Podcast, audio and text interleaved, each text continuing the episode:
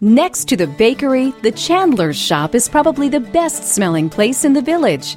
We take having light in our homes for granted today. But prior to the 20th century, it took a lot of work to ensure you could see after sunset. This was especially true during the shorter days of the winter months. Before a chandler moved into town, settlers made candles at home, two at a time, by dipping two ends of a wick into melted wax. This was typically done once or twice a year. Dipping the candles was a difficult chore. After each dip, the wax must be allowed to cool a bit. Dipping too quickly will cause the candle to pull off the wick. It took up to 50 dips to make a candle, so making enough candles to last through the long dark winter nights took many hours. This chandler is set up to make up to 40 pairs of candles at once using the large dipper and wax pot to the left.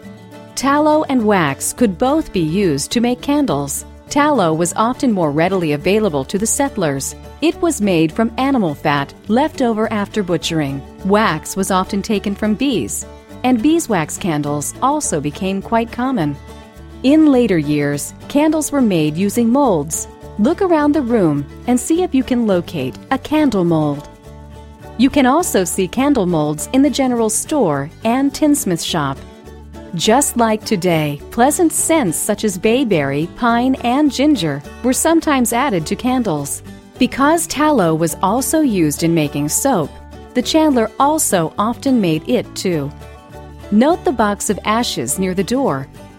Hot water dripping through the ashes produces a thick liquid acid called lye. The lye and tallow were boiled together, then poured into pans to harden, making cakes of soap. Here at Old Bedford Village, scented soaps and candles made here can be purchased in our gift shop.